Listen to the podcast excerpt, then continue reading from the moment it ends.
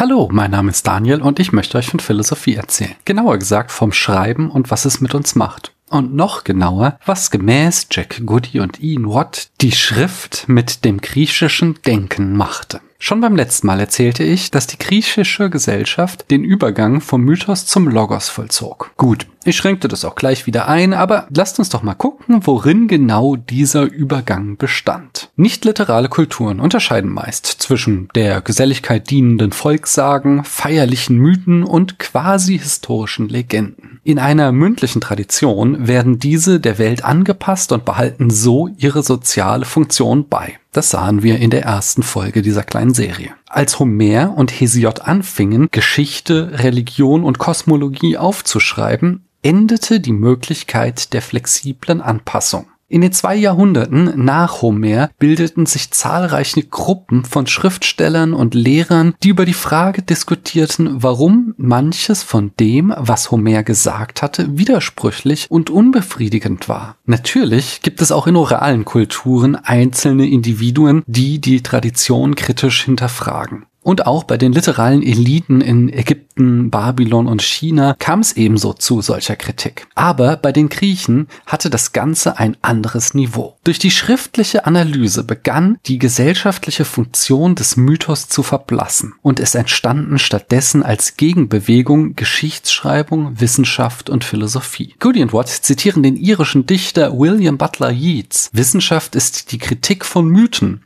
Hätte es kein Buch Genesis gegeben, so gäbe es auch keinen Darwin. Die vorsokratischen Philosophen schufen die Anfänge ihrer Philosophie aus der Kritik an der ererbten Tradition. Und auch das Anzweifeln der Existenz oder zumindest der Darstellung von Göttern war im antiken Griechenland überhaupt erstmals möglich, da die Eigenschaften dieser Götter von Hesiod und Homer nieder und damit festgeschrieben worden waren. Bei griechischen Schriftstellern kam der Begriff Mythoi auf für die traditionellen Geschichten, die man nicht wörtlich verstehen dürfe, die nicht buchstäblich wahr sind. Diese unterschieden sie von den eigenen Schriften, die dem Logoi folgten, der allgemeinen und umfassenden Wahrheit. Und auch die Geschichtsschreibung nimmt in Griechenland ihren Ursprung. Thukydides machte hier die entscheidenden Fortschritte, indem er systematisch zwischen Mythos als unbestätigten Erzählungen und gesicherter Geschichte unterschied. Seine Vorgänger wie Herodot hatten noch mythische Elemente in ihre Niederschrift der Geschichte mit eingebaut. Die Idee, dass unser kulturelles Erbe sich unterscheidet in Fiktion einerseits und Wahrheit andererseits,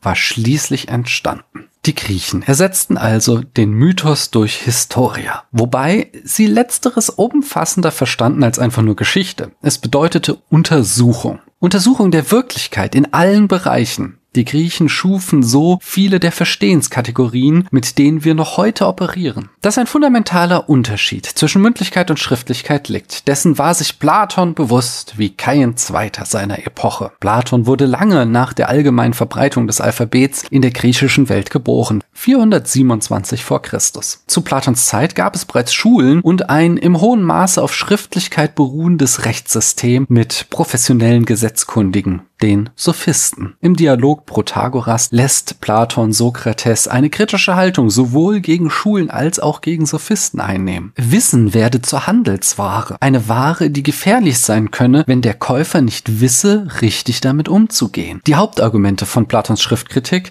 finden sich im Phaedros und im siebten Brief. Hört dazu gerne noch einmal meine Folge. Ich verlinke sie euch in den Show Notes. Goody und Watt konzentrieren sich in ihrer Besprechung von Platons Schriftkritik auf das Argument, dass das durch Schrift vermittelte Wissen oberflächlich sei. Wahres Wissen hingegen nur durch Dialektik erworben werden könne. Als Begründung nennt Platon genau den wesentlichen Faktor oraler Kulturen, dass das Wissen in persönlichen Gesprächen vermittelt wird. Dies bietet den unmittelbaren Vorteil, dass man Rückfragen stellen kann und so Missverständnisse ausräumen. Die Sprecherin wiederum kann ihre Rede variieren und an die Zuhörerin und ihre Bedürfnisse anpassen. In meiner Folge damals zu Platons Schriftkritik kritisierte ich, dass Platon selbst blind war für die Vorteile der Schrift, die ermöglicht, dass wir seine Worte noch heute lesen können. Als ich jetzt den Text von Goody und Watt las, wurde mir klar, dass es ja sogar noch weitergeht. Platon selbst antwortet in seinen Texten ja bereits auf Debatten, die bereits lange vor seiner Geburt begonnen hatten. Er führt seinerseits bereits einen literalen Diskurs, den er widersprüchlich zugleich als unmöglich erachtet. Good und Watt legen aber Wert darauf, dass Platon kein Verfechter einer ausschließlich mündlichen Überlieferung war. Dafür war er ein zu guter Schriftsteller. Warum sollte er sich so viel Mühe bei seinen formvollendeten Texten geben, wenn er dieses Medium mit Bausch und Bogen verdammt hätte? Er lebte in einer Welt, in der nicht mehr zu übersehen sehen war, wie sie sich aufgrund von Literalität veränderte und war wohl hin und her gerissen zwischen den neuen analytisch-kritischen Arten des Denkens, die die Schrift ermöglicht hatte, und den alten mündlich-dialogischen Wegen der Wissensvermittlung. Genauso kann ich heute täglich Social Media nutzen und sogar meinen Lebensunterhalt damit verdienen, soziale Netzwerke aber dennoch scharf kritisieren, weil sie Hass fördern, Fehlinformationen verbreiten und Menschen Leidensdruck bereiten können. Die Bedeutung Platons für uns heute ergibt sich nicht nicht aus seiner Nostalgie für eine orale Kultur. Es sind die vorwärtsweisenden Aspekte seiner Philosophie, die das westliche Denken prägten. Die griechischen Philosophen setzten in zwei Bereichen des Denkens Maßstäbe, die von fast allen folgenden literalen Kulturen anerkannt wurden. Zum einen im Bereich der Erkenntnistheorie, wo sie die logisch-wissenschaftliche Methode etablierten, zum anderen in der Taxonomie. Die Griechen prägten die Kategorien, in denen wir noch heute unser Wissen einteilen, Physik, Biologie, Geschichte, Philosophie etc. Ich erzählte euch in der ersten Aristoteles-Folge ja bereits, dass Institute an Universitäten traditionell nach Büchern von Aristoteles benannt wurden. Auch das verlinke ich euch nochmal. Ferner unterschieden die Griechen als erste Wahrheit von bloßer Meinung. Wahrheit von bloßer großer Meinung. Etwas, an das sich so mancher Pandemie-Spaziergänger aktuell mal wieder ein Vorbild nehmen könnte. Das Aufkommen dieser Unterscheidung im griechischen Denken fällt mit der Verbreitung der Schrift zusammen und das ist kein Zufall. Das geschriebene Wort legt ein Ideal definierbarer Wahrheit nahe. Goody und Watt meinen, dass Wörter wie Gott, Gerechtigkeit, Seele oder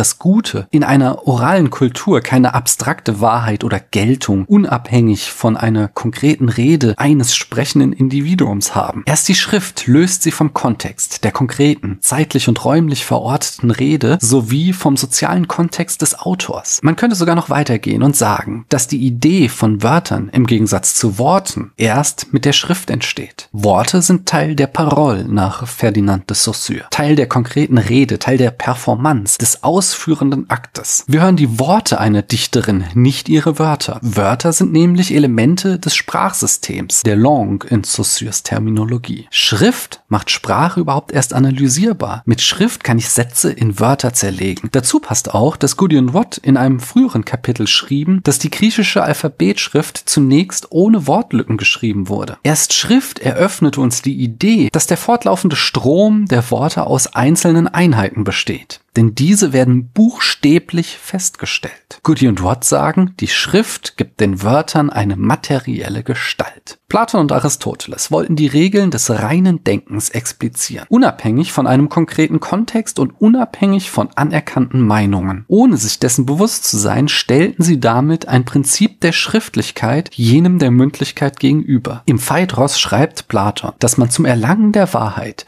von den üblichen Annahmen absehen müsse. Die üblichen Annahmen sind das, was mündlich tradiert wird. Stattdessen müsse man zunächst die Begriffe, die man verwendet, definieren und dann ein gegliedertes Argument entwickeln. Die Idee einer Lexikondefinition ist wieder literal, genau wie die Vorstellung, dass der Text gegliedert ist. Die logische Analyse ist schon deshalb ein schriftliches Verfahren, weil es nahezu unmöglich ist, so lange und komplexe Argumentationen wie die in Platons Staat oder in Aristoteles Analytiken mündlich durchzuführen. Solche Argumentationen würden mündlich vollkommen unverständlich und unnachvollziehbar werden. Goody und Watt verweisen auf verschiedene Stellen in Platons Dialogen, in denen er Buchstaben als Analogien heranzieht. Das finde ich persönlich nicht besonders plausibel, denn dann landen wir auf dem gleichen Niveau, als würden wir behaupten, Platon habe wirklich geglaubt, dass wir in einer Höhle sitzen. Seine Dialoge sind nun einmal voll von sprachlichen Bildern, Metaphern und Analogien. Menschen, die das nicht verstehen wollen, beschimpfen mich regelmäßig heftig auf YouTube unter meinem Atlantis-Video. Plausibler wird das Argument aber, wenn sich Goody und Watt Aristoteles zuwenden, der buchstäblich Buchstaben als Variablen in der formalen Logik einsetzt. und damit etwas, was mündlich schlichtweg nicht möglich ist. Die Vorstellung, dass sich die Silbe, die kleinste Einheit der gesprochenen Sprache, noch weiter in Phoneme zergliedern lässt, ist nämlich ihrerseits schon von der Schrift beeinflusst. Wenn man diesen Prozess der Zergliederung auf verschiedene Arten des Wissens anwendet, dann landet man bei den Taxonomien. Letzteres blieb Aristoteles vorbehalten, wie ich bereits darlegte. Ihm verdanken wir die Vorstellung, dass Biologie, Physik, Literaturwissenschaft etc. verschiedene Arten von Wissen sind, die verschiedenen Prinzipien folgen. In meiner laufenden Aristoteles-Staffel werde ich darauf eingehen, wenn wir eines fernen Tages uns mit Aris Wissenschaftstheorie beschäftigen. Doch hier soll das erst einmal reichen. Nachdem wir heute gesehen haben, wie die Griechen und ihre Schrift die Grundlage für unsere literale Kultur gelegt haben, schauen wir uns beim nächsten Mal noch an, wie die Schrift unsere Kultur